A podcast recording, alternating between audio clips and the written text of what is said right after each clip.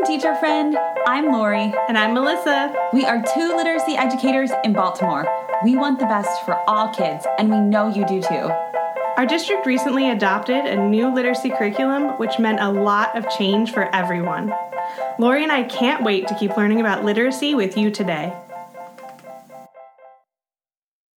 Hi, everyone. We are so happy that you are with us today. We have some incredible guests. Melissa and I are really thrilled and honored to have Kier and Katie with us from Baltimore City Public Schools.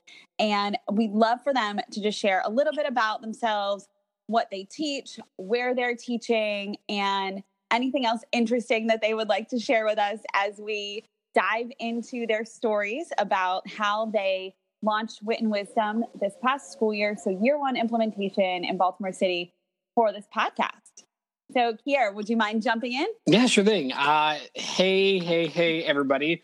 Um, super excited to be here. So, thank you very much, Melissa and Lori. I think that this is a real I don't know, pleasure and a real treat. So I thank you both and uh, everyone else uh, listening. Uh, again, my name is Kier. Kids call me Mr. K, and I teach at Waverly Elementary uh, here in Baltimore City. I teach sixth grade literacy and language arts. Uh, this is our first year of implementation with Wit and Wisdom, so that is over, and it's pretty kind of uh, cool to look at the data and the results of what the kids have been able to do this year. So I've been posting a lot on Twitter and other social media, just sort of bragging about how awesome my kids are and how great their student work is. Um, and, and, it's been a really fruitful year. I would say that I'm excited about where the district is going and where Waverly is going.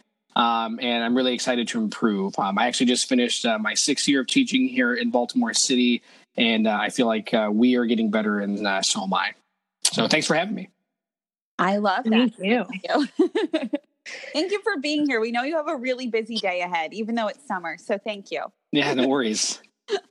Katie, tell us about you. Hi, I'm Katie Scotty. Um, I teach fourth grade ELA and social studies at Thomas Johnson Elementary Middle. And this is going to be, I'm going into my 14th year of teaching in Baltimore City, which is really hard to believe. Um, like here, this is, uh, last year was year one of implementing Wit and Wisdom.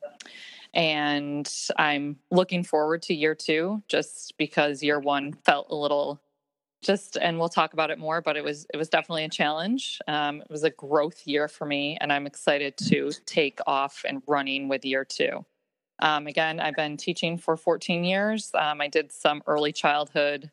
Um, i've done a lot of work in special education and i was also an instructional coach for a few years.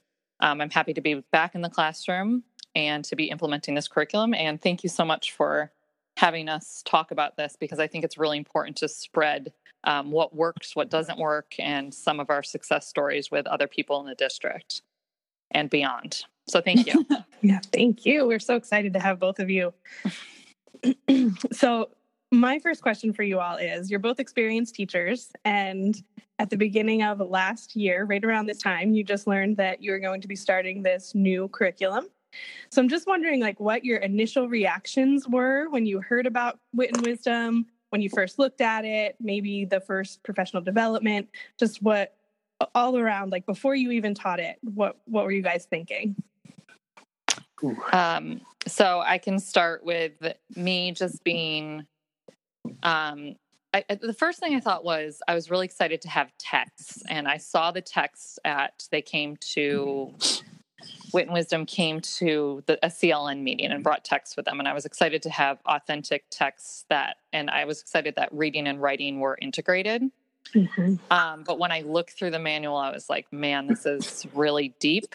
There's a lot in each lesson. And I was pretty unsure about how it was going to be differentiated. I thought it looked like a pretty good curriculum for my gal students, but was unsure of how it would work for my um, lower students. I didn't think I would be able to differentiate well enough for them and that I was going to have to customize lessons or mm-hmm. make up my own lessons for my low students. Um, and I also was concerned about guided reading. I was um, pretty adamant that I still needed to make time for guided reading every day, and I didn't know where I was going to be able to fit those in the lessons. So those were my initial thoughts. All right, Katie, I have so many questions based on what you just said. And I, I want to thank you because I think that I mean, I feel like every single thing that you said is something that is just racing through teachers' minds who are in um, K 5 and just have that concern about guided reading, who have that concern about what about my students who are not reading at on grade level? How am I going to change this or customize it? Um, we hear it all. I hear it all day. I'm sure Melissa hears it too. Um, could you can you tell us about a little bit more about how um, when you said makeup or customize lessons, um, how did did you end up doing that? And um, just tell us a little bit more about that. I did not end up doing that in terms of the meat of the wit and wisdom lessons. I would have to just do more of figuring out what scaffolds to put in place. In terms of pacing um, and what is available in the lessons, you really don't need to make up anything on your own. And when I'm talking to teachers about this in when we do our fellowship, that really to me is the beauty of the program that it's integrated instruction and everything is really there for you. The planning then and what, I had to understand was that the planning is more about how I'm how I'm going to scaffold each lesson to meet the need of every learner. Yeah. So differentiation is in place and I did not have to make up anything on my own. I will say the only thing that I had to do a little bit differently since I teach fourth grade. Um, so for my um, students who were still not decoding um, and still had some phonics skills, I did in the small group time, I did supplement words their way um, just in small group time to help them with their word with their word reading and phonics. And that was um, that's outside of the 90 minute wit and wisdom. That block. is outside of the 90 minute wit and wisdom block. And mm-hmm. in the 90 minute wit and wisdom block, those students who were um, below grade level in reading did not have different texts. They ha- had all had access to the same text that all my students did, and I think that was very important in this, mm-hmm. um, in making them feel like they had access to the same knowledge that all the other students in my class did. Um, they just needed different supports in order to gain that access to the text. Great.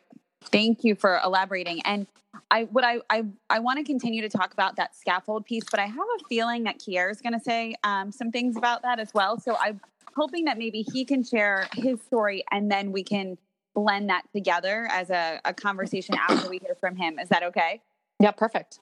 Cool. Kier, you're on. Yeah. Um, my initial reaction was honestly one of, skepti- of skepticism, right? I, have been mm-hmm. pretty open um, in talking about my initial hesitance uh, or hesitancy, rather, about wit and wisdom. I, you know, again, if we're going to engage in some vulnerable conversation and some honest, sort of real talk, if you will, I was really concerned about what wit and wisdom meant for my black students. So I teach at Waverly. We're a Title One school.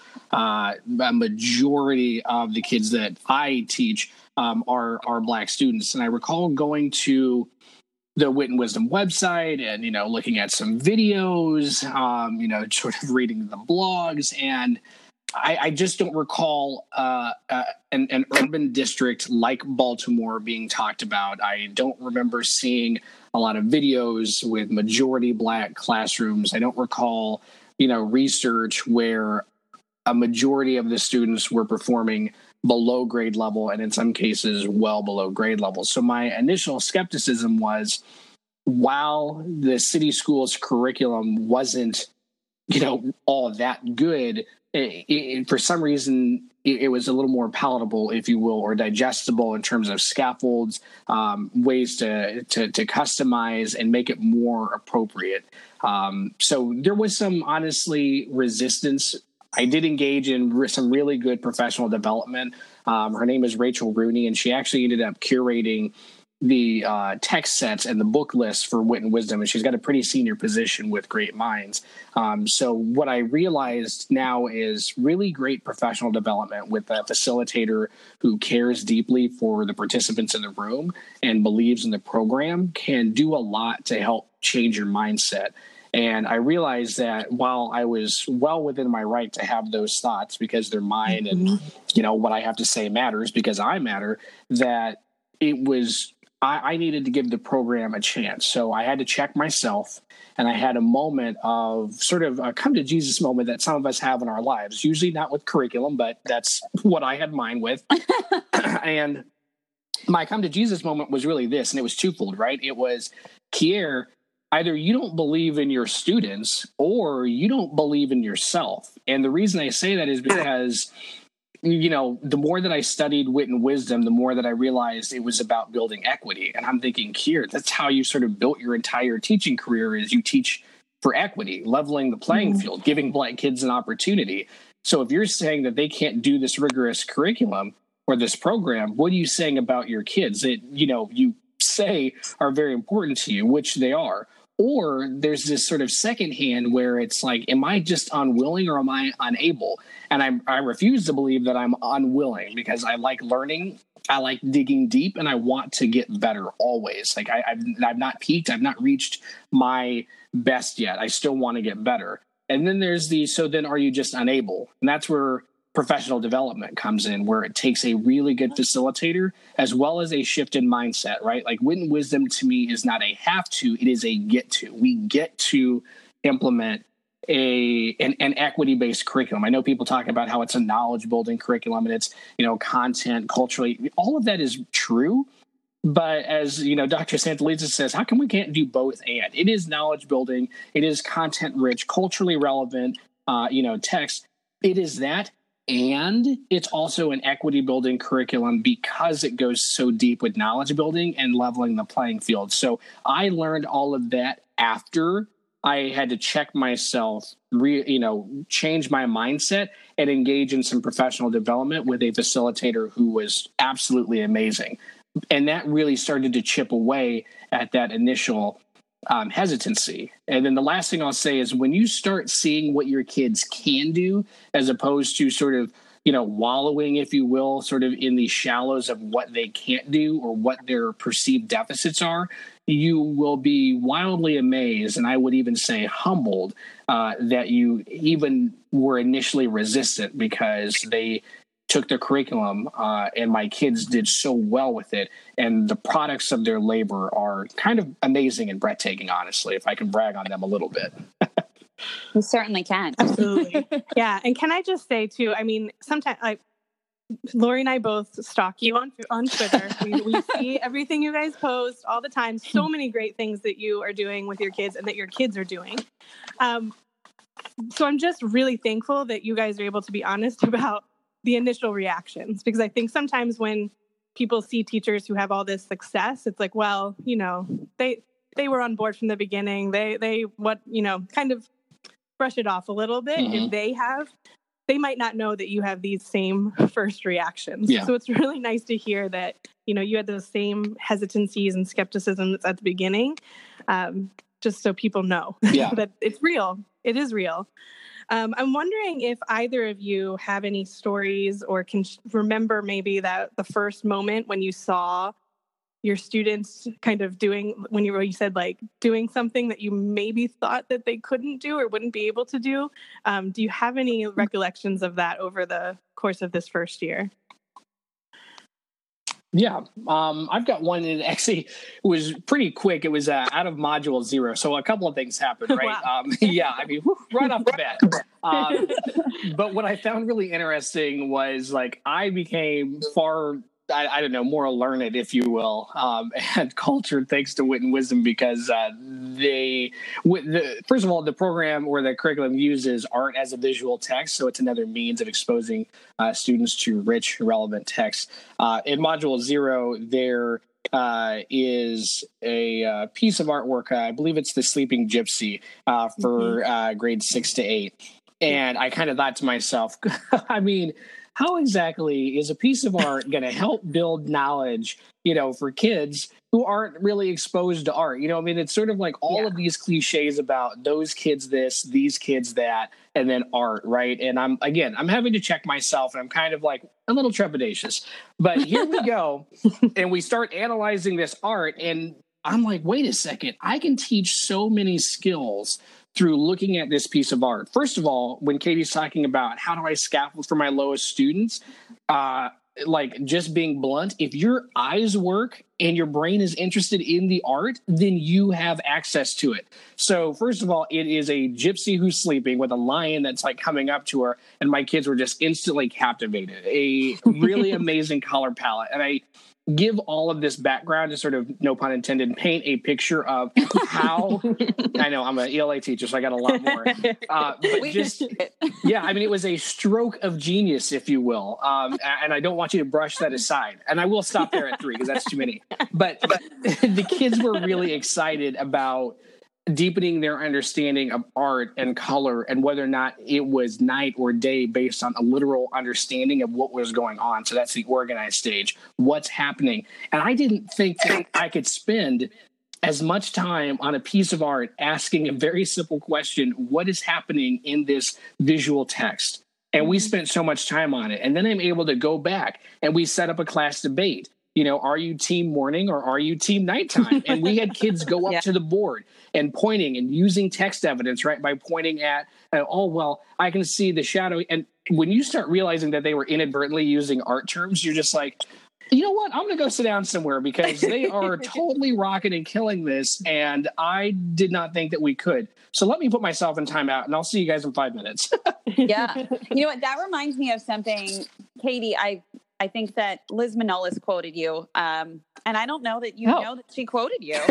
I do um, not. In, in a and in like a meeting, and she said like Katie Scotty said, you just have to put it in front of them and get out of their way.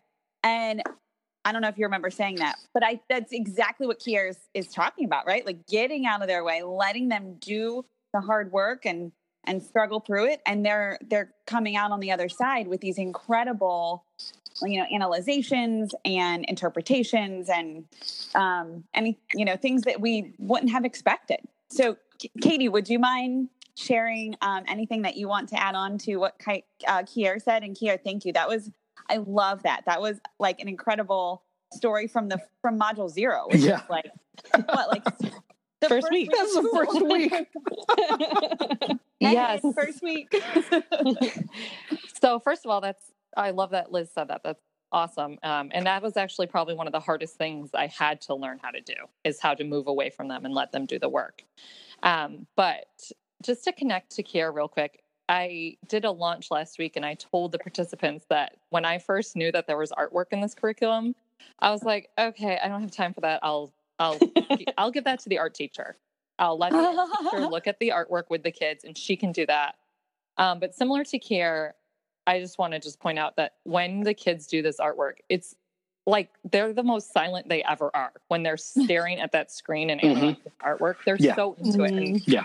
That was one of my first things as well, just like the engagement in the art. Mm. But the second thing for me was uh, fourth grade module one is a great heart, and they discuss the difference between a figurative great heart and a little literal great heart. And they start with a text called a circulatory story which is all about how the human heart works. And it is a dense text, it is deep. There's a ton of really um, difficult academic vocabulary words in that text. And when I looked at that text, it was like, okay, how am I going to break this down for them? Um, but what happened was we were discussing the literal great heart, and they were having a discussion about how the heart worked. And then we moved on to the figurative great heart and talking about love and compassion and what it means to have that heart and what are the characteristics of a person with a great heart. And it was like the end of the day one day, and one of my kids said, God, this day was so long. This was it's probably the worst day of school ever. And another kid looked at him and said, That's definitely figurative language. And pro- like that's it's not the worst day of your life. Come on, that's a hyperbole and like they just and then they kind of went back and forth with like talking about what it what the difference between literal and figurative language was. And the connections that they were making to the text in that conversation i was like wow my kids know this stuff. Mm-hmm. and they're talking about it outside of an academic conversation. Um, and then from then on i will just say what i what sold me on the curriculum and what i think made my kids buy in, and I'll talk about this uh, over and over again, is the level of engagement in text. And so when in that um, in that module when we read Love That Dog. I mean, my students were crying, like literally crying when things happened in that text. And they were so into it. And every day, them being like, I cannot wait to see what happens next. Yeah. So just starting off with yes, I'm seeing them make connections like with literal and figurative language. I'm hearing them talk about the text outside of class. And then I'm every day them coming in and not being able to wait to see what happens next in the text. That's when I was like, I feel like my students are successful.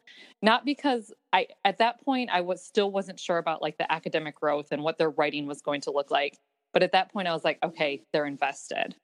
They're Yeah. in it and their mindset is that they want to come to school every day and they want to learn. So I was like, if I have them, if I've hooked them, then academically, I know that they're going to be able to make gains because their mindset is right. Yeah. Sense. So that's when I was like, okay, this is going to be able to work. Katie, would you say that was even your struggling readers had that same reaction? Yeah, and that's what's really cool. Um, just a side note. Every module I had a um, like celebration at the end of the module where kids would like showcase their work from each module and parents and would come in. And one of the things after module one that my principal said to me that was really eye opening was he said, Katie, I went around and I, I went to some of my your students that I knew were your struggling readers just because I want to make sure that they got um, the attention and recognition that they deserve.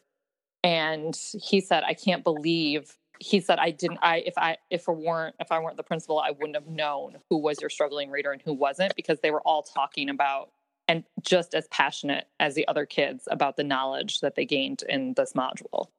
Um, so I would say yes, all of my students were really excited about the text and the topics, and were all participating in these discussions. Where oftentimes in the hallway, I'd be like, "You need to be quiet," and I would come up to them, and they were talking about love that dog. So I would say yes, that's for all of my students. Yeah.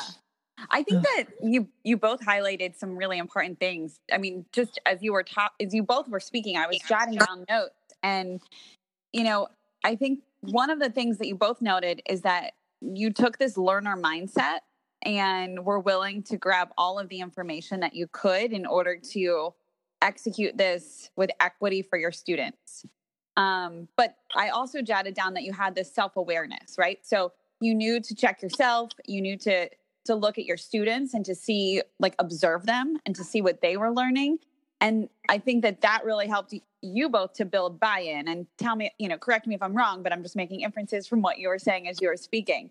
Um, and I think that you you both very clearly have this inherent belief that students can do, right? Like students can do what we put in front of them. Um, so I just thought that was so powerful. And I just want to make a quick connection to uh, the TNTP findings from the opportunity myth. Mm. Um, those those four key points, because I think that you you both really exemplify those, right? That you you believe students learn best when they experience these four things. So great appropriate assignments, Yep. deep engagement, high expectations, and strong instruction requiring students to do the work. So requiring them to do the thinking, for them to do the work. And you know, I think what you're highlighting is the the outcome of that is where you're both standing today. So, I mean, just thank you. And Kiara, I loved hearing you talk as you were as you were sharing that about the um the unpacking of module zero. I was like, he is such an old soul. I love that. Yeah. that was great. And and Katie, thank you for your aha moments in like drawing yourself to the students. So I just I was making notes about how we could just, you know, recap this for for folks who are listening who are heading into their first year and teachers who are heading into their first year and they're thinking "Mm, I'm not sure. And I thank you for your for your deep honesty on this topic because I think it's so important. Like Melissa said, it, we have to talk about this in order to move forward. Mhm. So thank you. Yeah, you're welcome. Katie, I was wondering, you mentioned, and, and this goes for Kier as well, but um, Katie mentioned about the, you weren't sure if um, you would end up seeing any results in writing specifically, you brought up. I'm just wondering if you guys did see over the course of the year, did you see improvement in your students' writing? Yeah, so that was definitely one of my areas that as a teacher, honestly, writing has always been the thing that I struggled the most with teaching. Mhm. Um, and I just struggled, especially, and I, I'll, I'll tell this story. I tell this story over and over again about one of my students who really, what she said really exemplifies the writing instruction and wit and wisdom. But I had a student at the beginning of the year in a circle when we were talking about our strengths and our growth areas who said, all right, I, I can, I'm a better reader. I got better at reading in third grade, but please, just don't make me write a lot. Like I don't want to write. I'm not, I'm not a writer. She just looked at me and said, I'm Mhm. not a writer. And I was like, and in my head again, I was just like, I really don't know if this curriculum is going to teach her, if it's gonna, if she's gonna feel the success. And I really so badly wanted her to identify um, as a writer. Um, and then again, fast forward to I think it was like module two, she was doing a focusing question task, and I saw her with her book in one hand and a pencil in the other, and she was just started on her own. She was just started writing, and um, I went up to her and checked in, and I said, "Looks like you're off to a good start." And she just looked at me and shrugged, literally, and said, uh, "Turns out writing isn't that hard. You just have to know what you're writing about." Mhm. And so, I think more than anything, more that's, than great. That's an incredible like aha for a fourth grader. right. Uh-huh. yeah and it, it said to me okay she has the same knowledge as everyone else in this class and if not and, and even in module one like she may have not been doing a deep analysis right? She i don't know her level of analyzing the text or synthesizing information but she at that point was at least able to summarize the knowledge that she had gained in that module. And she had felt like she she felt like an expert on the topic and she was an expert on the topic. And i think that's where i saw the most growth in the writing. And again i'll speak a lot to the mindset but her confidence was that much greater um, by the end of module one that she then was identifying as a writer and not worrying about can i write? She she wasn't her styles and conventions maybe they weren't the best yet either. Her spelling probably wasn't the best but she didn't have any hesitancy in putting that pencil to the paper and just going. And that's where I saw the most growth their ideas getting out on paper and their ability to express knowledge through writing. Yeah, thank you so much, Katie. That Welcome. is um, amazing. um, and I think, yeah, a huge testament to that idea of building knowledge in a curriculum. Um, Yeah. Sometimes can feel like just a disconnected term, like, oh, it builds knowledge. But when you think about it just like that, right, that even your, your fourth grader realize Yeah, and I something to think- write about. I think too, and Kiera will talk a lot about this, is is just giving it time. So in the beginning I was like, I don't know, I don't know. And I kept thinking, I don't know if this is going to work. But Yeah. just just being patient. I, I kind of am like right away, I want results. That's my personality.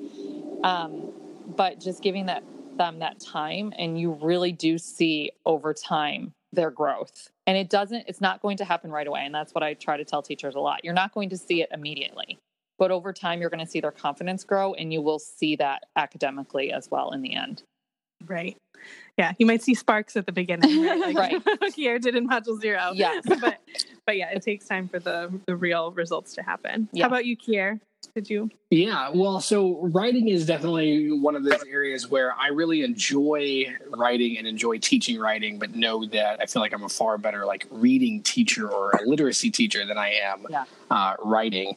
What I, I did appreciate, like Katie was saying about wit and wisdom, however, is that it's integrated, so it's not like stop, drop, and write, you know, sort of thing um, that there's that it's integrated in, in, in and it's seamless. So what I found was that when we're able to know a lot about a topic, when we're able to speak on a topic, students are then able to write about the topic. So the, the idea that we spend a lot of time building the background knowledge and building content knowledge, because something stuck with me at a PD once, um, and it was not a good PD, and the facilitator kind of offended me because she was saying, well, you know, some of these kids, you know, in in in, Baltimore, well, you just know that they're never going to do X, Y, or Z, and it was a really offensive comment because I was like, well, I, I just don't know how anyone would ever know that. I, I didn't know that you were uh, sort of this. Uh, omniscient character sent here to teach me uh, your your your ways and the reason why it rubbed me the wrong way is because eh, there was this our kids can't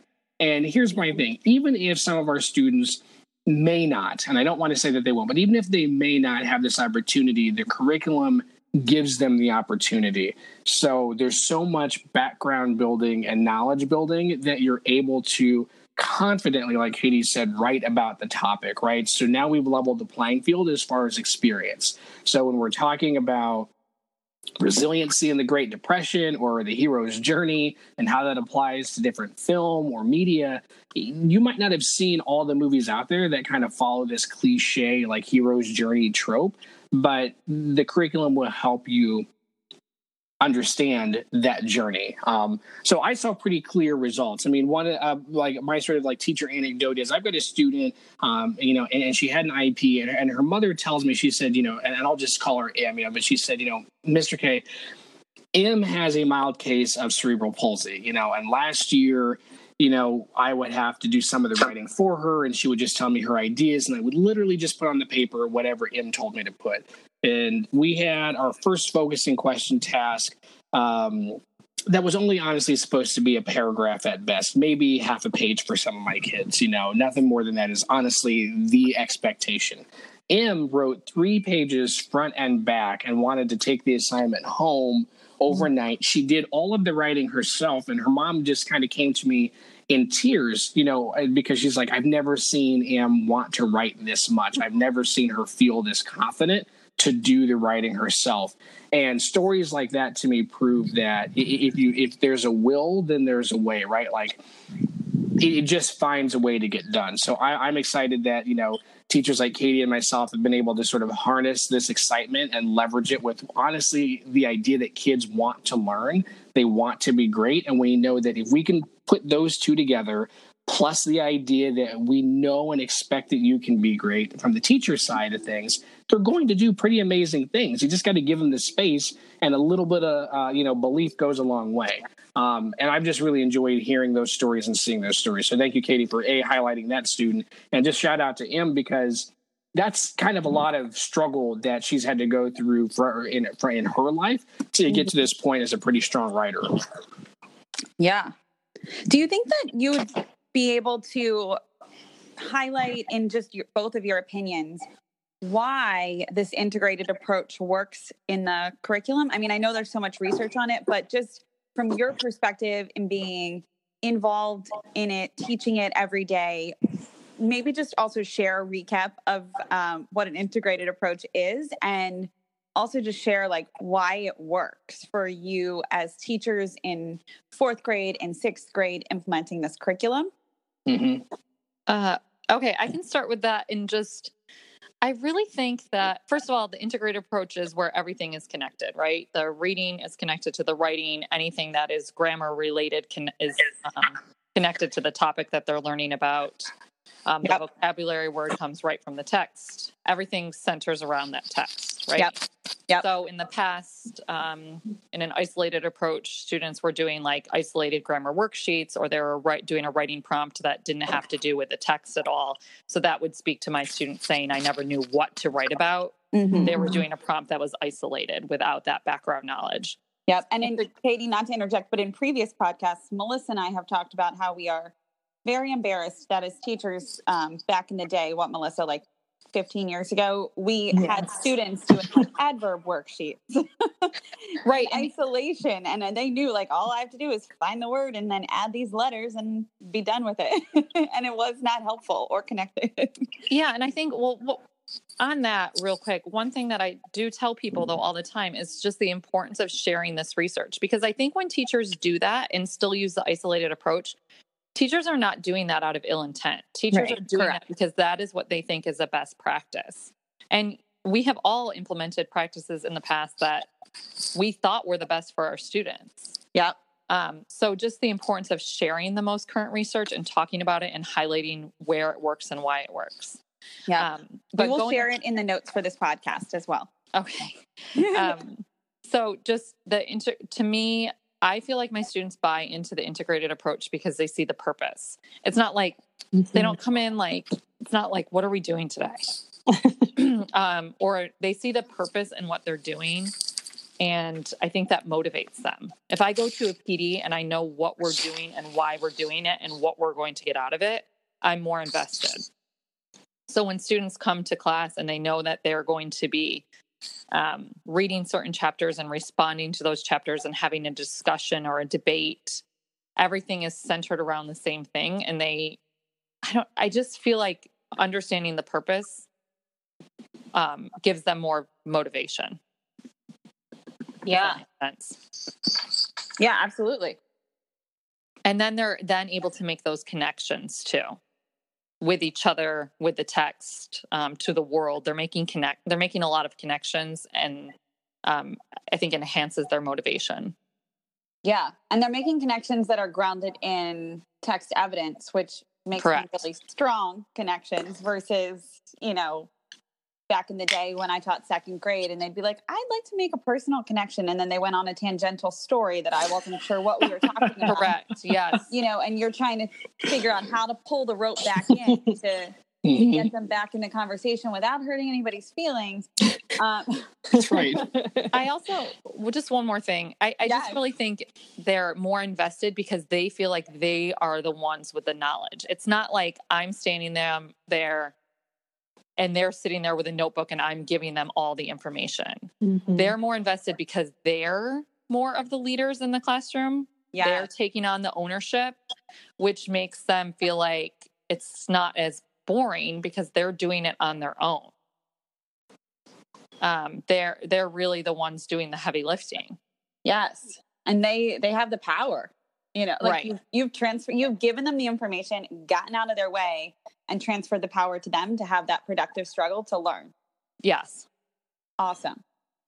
Here, anything you want to add about the uh, integrated approach or Well, I mean, it's yeah. So it, it, it's certainly nice, you know, where I at least remember when I was in school, right, where you had your reading teacher, you had a language arts teacher, and it was you know separate, right? That it was almost like these skills exist in isolation. There, there was sort of no way to bring them together. And what I really appreciated as a teacher is. Um, in general, I just happen to like things that make sense. I'm like, oh, okay, well, it's pretty linear, it's logical, it makes sense to me. so, you know, if we're if there's some really difficult words, or as Katie was saying, right, uh, for the uh, circulatory system, there's a lot of you know what we'd call white, right tier three academic vocabulary that sort of decontextualized can be really tough for for students. But then you realize if I can put this word in context, we can practice myriad skills now. Context clues inferencing uh, you know you can even go back to you know word roots uh, but you're building it all in the context of the story which they already feel confident with because so much knowledge has been built. Further again you've got equity being built in the classroom you know because i feel like maybe depending on the demographics of the school maybe somebody's parent is a doctor so they've got more exposure to maybe some of these words or the, that type of book but when everyone is getting sort of the same text and a lot of the same learning as far as the the skills that are being taught students just feel really comfortable that i that there's no expectation that i needed to come to you with mm-hmm. something because i feel Yep. i feel that it's also lost that you know as teachers we can complain or we've heard complaints where it's like i need this i need this. Well look we signed up for a job willingly or at least i did and, and it's our job regardless of resources to teach students where they're at. And this curriculum provides a lot of the resources and the stuff for us. So my thing is if we believe the research that knowledge building is important for students and that the research is true and that we believe it then a lot of teachers are like, oh, that makes sense. I, I'm totally on board with wit and wisdom. The disconnect then is, but you then also need to be integrated in your belief that you, as the teacher, also need to, you know, put your head down and sort of put on the elbow grease and, and do the hard work of immersing yourself in understanding the curriculum. When you do that, you are then, wait for it, knowledge building yourself. You're going to feel way more confident, you know. So I can't underscore Katie's point enough, though, about like what the research says. My thing about the teaching profession is, you know, I think that we need to sort of carry ourselves like doctors, doctors, and other sort of uh, you know professionals where the prestige is still there. I feel like some of the prestige is rubbed off uh, uh, on teaching a little bit, and it's not where it, it used to be, or maybe in my mind it should be. But doctors go to conferences and they're getting up to date medical information, right? I mean, if you are out of step by you know a year, five years, or whatever, you are old school. You th- this is past knowledge, and you're not going to be current to be a doctor anymore. And that same mindset has to be applied, like Katie said. When the newest research comes out, we have to make it a point to understand what the research says, but also why that new research is important. Like, I don't think anybody's going to fault a teacher, uh, like you were saying, right? That this is how it was done 15 years ago. But now that we've got new current research that says knowledge building and equity is good in the classroom and these are the results, more teachers need to understand that research so that we can keep current with the practices. That's what other professionals do. We have to do the same thing. Yes. Absolutely. There's a bit of a rant, and I'm sorry. No. Um, No. but and a good one. I actually just saw a meme. I was trying to find it while you were talking, but I can't find it. Uh-huh. Aw. There's some kind of meme that said something very similar. You know, would we still go to a doctor or hospital that's doing the same thing they were 20 years ago? Then why are we doing that in the classroom? exactly. Yes. That sounds like I'm that gonna find it for Seinfeld. you. I'm going to send it to you. Yes. Yeah, I mean- what are we talking about? yeah.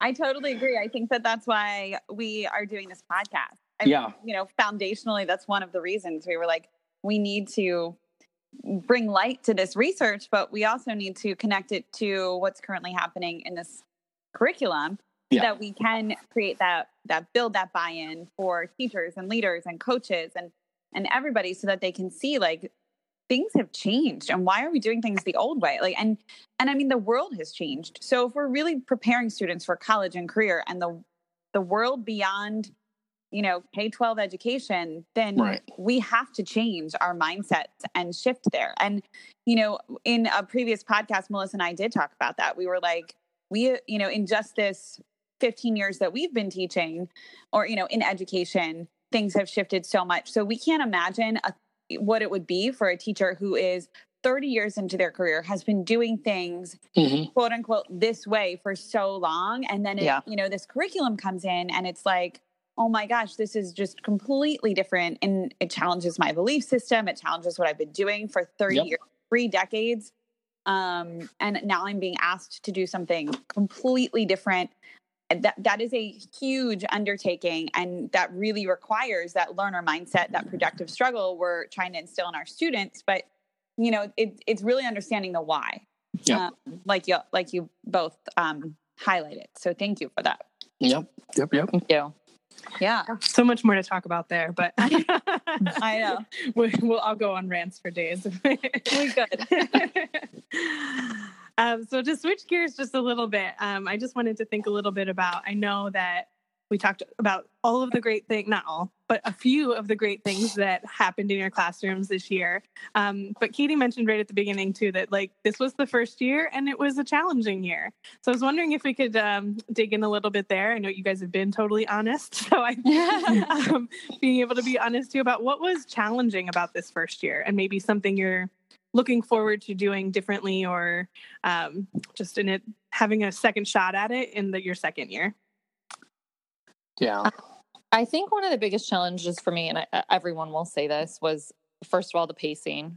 Um, just looking at it and thinking, how am I going to get through all of this in one lesson every day? Um, and in that, as you know, Baltimore City kind of adopted a little bit late, and our ability to get it off the ground and running um, was a little slower um, than I think what a lot of people wanted. So I don't think I necessarily had internalized. Um, Mhm. Wisdom talks a lot about the difference between planning and internalizing. And I think in the beginning, I was really just planning day to day. So I was looking at a lesson, I was like kind of writing down the key things I had to get to, and I was teaching it. And I wasn't looking forward to like the end of that focusing question arc or the end of module task. And I wasn't really seeing how everything connected. I was doing everything day by day. Um, I didn't understand how everything was going to fit together in the end. I didn't get it, and I didn't understand how everything was related. In fact, I didn't un- fully understand this actually until the, my third module. So, fourth grade is a great heart, then it's extreme settings, and then it's Revolutionary War. And in the third quarter, one of my students said to me, Miss Scotty, you understand that the Revolutionary War module is just like a combination of great heart and extreme settings because these students, the, the, the people had to survive in an extreme setting, and the Americans really had to have a great heart to overcome all these Oh my challenges. Oh. and I was like, oh, so that's why they picked those in this order, right? so I, I just think now that I see these connections and what it all builds to and how all the knowledge and all the content is connected together, that's really going to help in my planning. Mm-hmm. So now instead of like doing that day to day planning, I really am going to be able to be more intentional about what I'm doing every day for my students because now I'm not at the like micro level. I'm more at the like overall looking at the whole year and able to purposely plan. Um, and I also just think that um, having a year under what one thing I will say about my leader that I really appreciate, and I hope that more leaders in Baltimore do this, is that he said at the end of the year, there is no way that I should change a person, a teacher's grade level after only one mm. year one of wit and wisdom. And yeah. I think that was really important that he acknowledged that because he saw the level of preparation and planning that had to go in each lesson. So just having knowing that I'm doing the same modules next year and I'm going to be able to like amp it up and make it even more engaging and exciting for my kids um, is is exciting for me. I'm going in knowing what is happening and the purpose behind it all, and I think that will just enhance my instruction even more. Yeah, that's a great point because there is so much to learn and it's so deep that getting to do it again will be an experience that you'll be able to dive deeper and just really be able, like you said, pull out at that macro level. Yeah. Yeah. That's great. Kier, how about you? Yeah. Um I mean, really, I just kind of equate like the first year with, um, you know, wit and wisdom to, you know, my uh, first year teaching. that, um, you know, my my first year, you know, there were there there were some, you know, bright spots, uh, but there were also some dimmer spots, if you will. Um, and there was just so much to learn that I remember going in and I thought, you know, I just want to focus on like three things, right? Like I, I got to make sure that classroom management is a thing. Otherwise, if there's no management, then there's no learning. So I wanted to also then make sure with wit and wisdom, like you really need to understand uh, what's going on in a particular module. Because if you don't understand what they're supposed to get out of uh, a module or a lesson, then there's really honestly won't be any learning. And in a way, you'll still be teaching in isolation because, as Katie said, you're planning and you haven't internalized the what, why, how, so that you are able to make connections or students like Katie's can make that connection on their own. So a, a big challenge for me was really understanding and internalizing, right? And I think that what I'm excited about, much like my second year of teaching, was I, I, I felt sort of like a a new person. It was almost like a you know like a new Terminator, so to speak, right? Like I came in and I was like, oh my gosh, what a good feeling! Um, I'm faster, better, stronger, um, or whatever those words were, right? And yeah, I don't know. Just your second year teaching, uh, I'm unsure if you guys recall or it had the same feeling, but I just felt so much smarter. You had one year under your belt. There were some things that you just knew. Oh, okay, I can cut this uh, spit out the bone on that. Like this is awesome. I just felt invincible that second year. Now I still struggled, but I just felt better than my first year.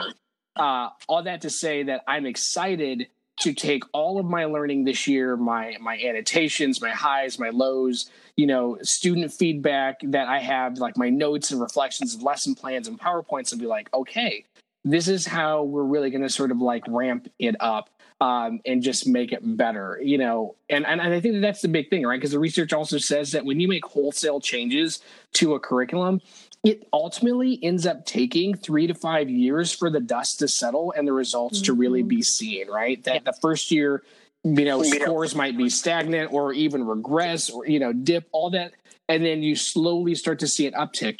The the the issue or the caveat that I make is that it can't be teacher leaders, coaches, teachers, the district. It, it, can't be pockets of people. So the importance is understanding that we have to all get to a point where, as I've said before, this is it. Like it's we we have no other choice but to succeed. So I want to acknowledge that all teachers want their kids to do well. Like I really believe all teachers in Baltimore City want their kids to do well. So if we take that as a truth, then that means that we have to do the work to get to that truth. And wit and wisdom is our truth for the foreseeable future, which means we need to internalize and we need to do the work to understand what the curriculum is asking of us and what it's demanding of students. And we can just get that, so we can get to this truth that I just mentioned, we're honestly going to be in a really good spot as a district, but it can't be pockets of schools or teachers or teacher leaders. And it's it's got to be everybody. Yeah. Yes. Agree. yeah, I think that's part of what- that was really powerful. yeah. I think that's part of what we're doing, you know, with this podcast and sharing as much as we can on Twitter and meeting up with as many people as possible is the more we share that and the more we share these success stories. And really, I think at the beginning of when I started doing this fellowship, I said step one is mindset. And if teachers don't have the mindset, if the students don't have the mindset, it's not going to work. Mhm. So I think that's really important. yeah. And I'll add leaders to that as well. Yeah. Yes, Yeah. definitely. for sure.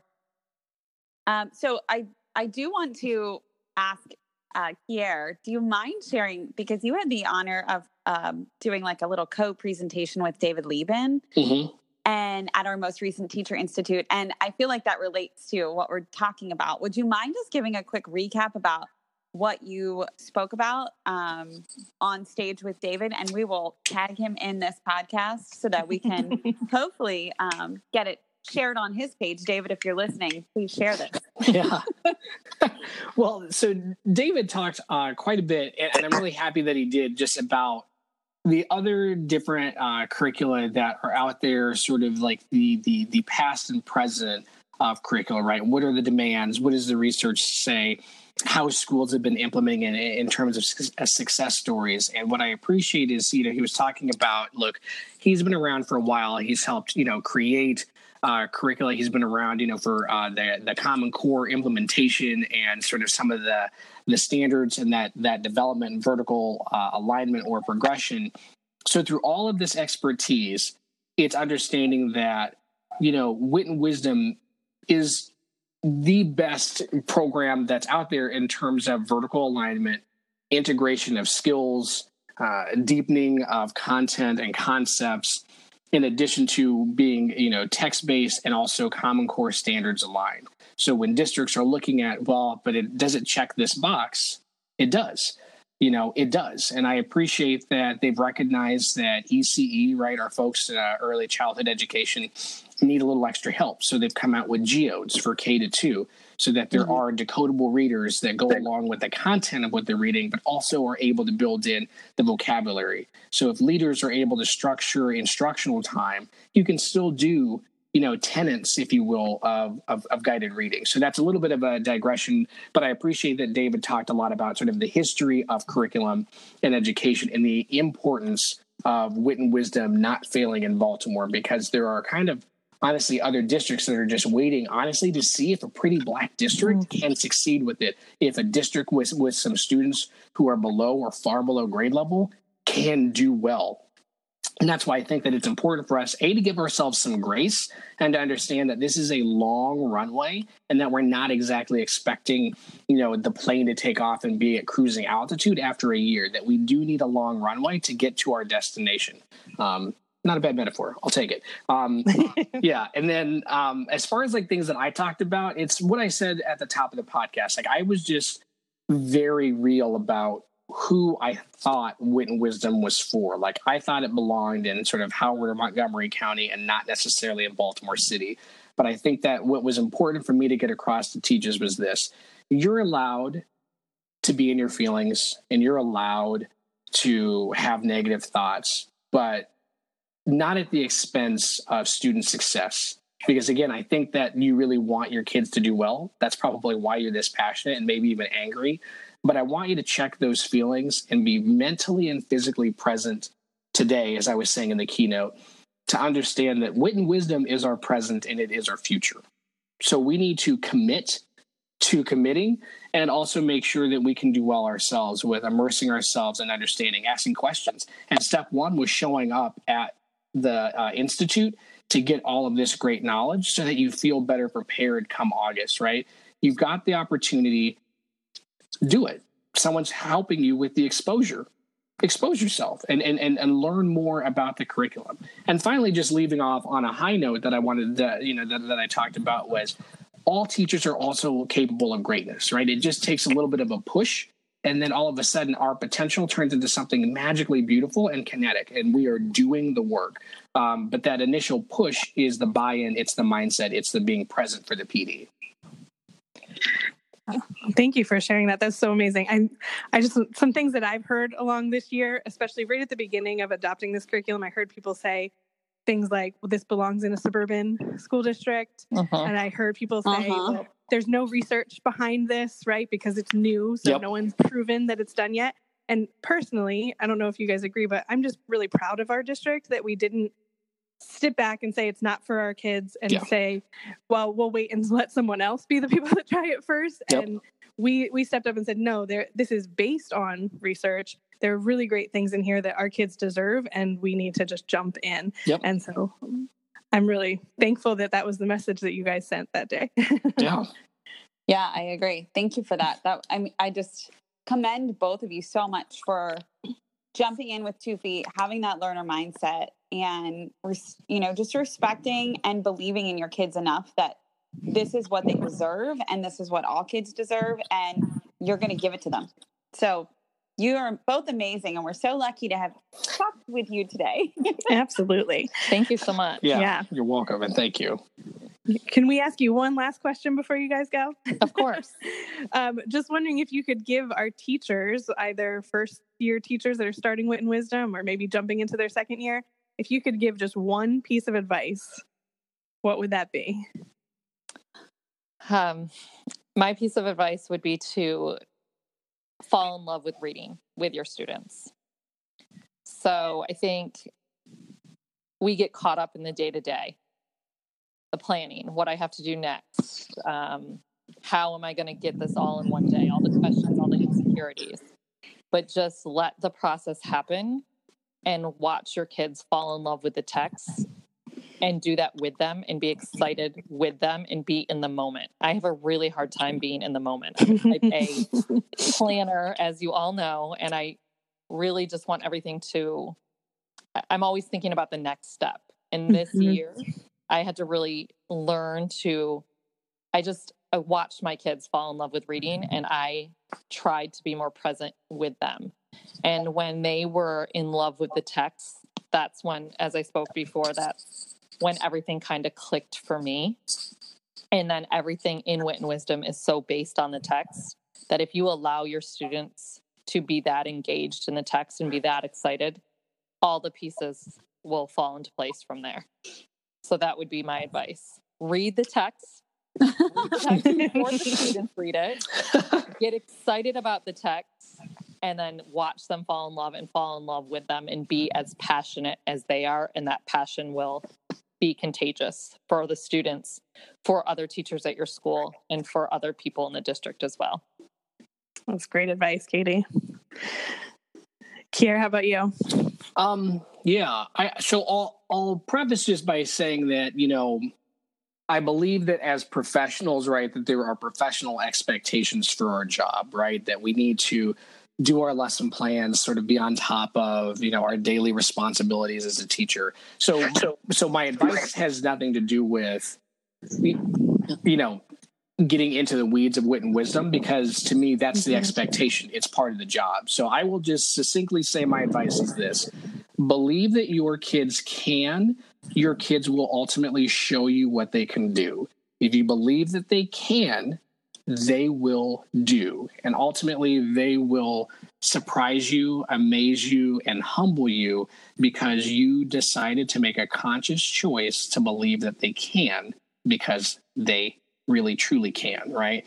The wit and wisdom motto uh, or great minds motto, right, is uh, that every child is capable of greatness. If you can buy into that, uh, which is kind of, I'm sure, why a lot of us do the work or what we hope that our kids can do, you're going to be just fine with the program itself. Like if you're not afraid to sort of take on the work that's the expectation that's well within your job responsibilities, just believe that your kids can. They'll show you what they can do. I love you guys have given me goosebumps like five times today. I think it's it's yes, and all yes, I amazing. Um, but that speaks to that that belief that you know the teachers are holding high expectations and i like to think of it in a, a different way, in like a self affirming way of like that confirmation bias. So if you are believing that your kids can do that, then everything that they're doing is adding to that bucket of like you're adding a chip in the bucket, like, yes, they can do this. Yes, they can do this. Rather than looking for what they can't do and focusing on that, you're really you're doing exactly what we're doing here today, talking to you, is we're bringing to the surface the successes and building on those. So it's it's, it's just this cycle of of highlighting the success and the cycle of that confirmation bias that they can do. So that is incredible. Um, I also wanted to ask you both if you could just quickly share where we can find you, because I know people are going to be listening to this podcast and they're going to be like, we need to follow them on Twitter. We need to find them on social media. So could you share um, where we can find you after this podcast so we can all stalk you after this? Well, currently you can find me. You, I don't want you to find me. Okay, so I'm at the lake. No, I'm just kidding. Um, so, do you want uh, our Twitter? Is that um, yes. So did, my did you say Twitter handle? Well, I'm not sure how to say that. In yes, my Mm. Twitter handle is K Story, like a book that was my maiden name. So K Story S T O R Y Scotti S C O T T I. awesome, thank you, and we will link that also in our bio. Uh, Kyair, where can we find you? Sure. Uh, you can find me on Twitter at Kyair B, K Y A I R, and then the letter B, sort of all together, Kyair B on Twitter. And then on Instagram, I do post some photos uh, from school. More recently, uh, my dog or some events that I do with students. and uh, the uh, Instagram uh, handle or name is Mr. K underscore BCPSS. Thank you. Awesome. Yeah, it was such a pleasure to talk to you guys today. Thank you. Yeah. Thank you so much for having us. Yes. Thank you. Thank you. Thank you. Thank you both. All right, have an amazing day, and we will talk to you soon. Don't think that you're off the hook. You're, we're gonna we're gonna have you back again. Awesome. Absolutely. I look forward to it. All right. Thank you. Bye. Thank you guys. Bye. Bye.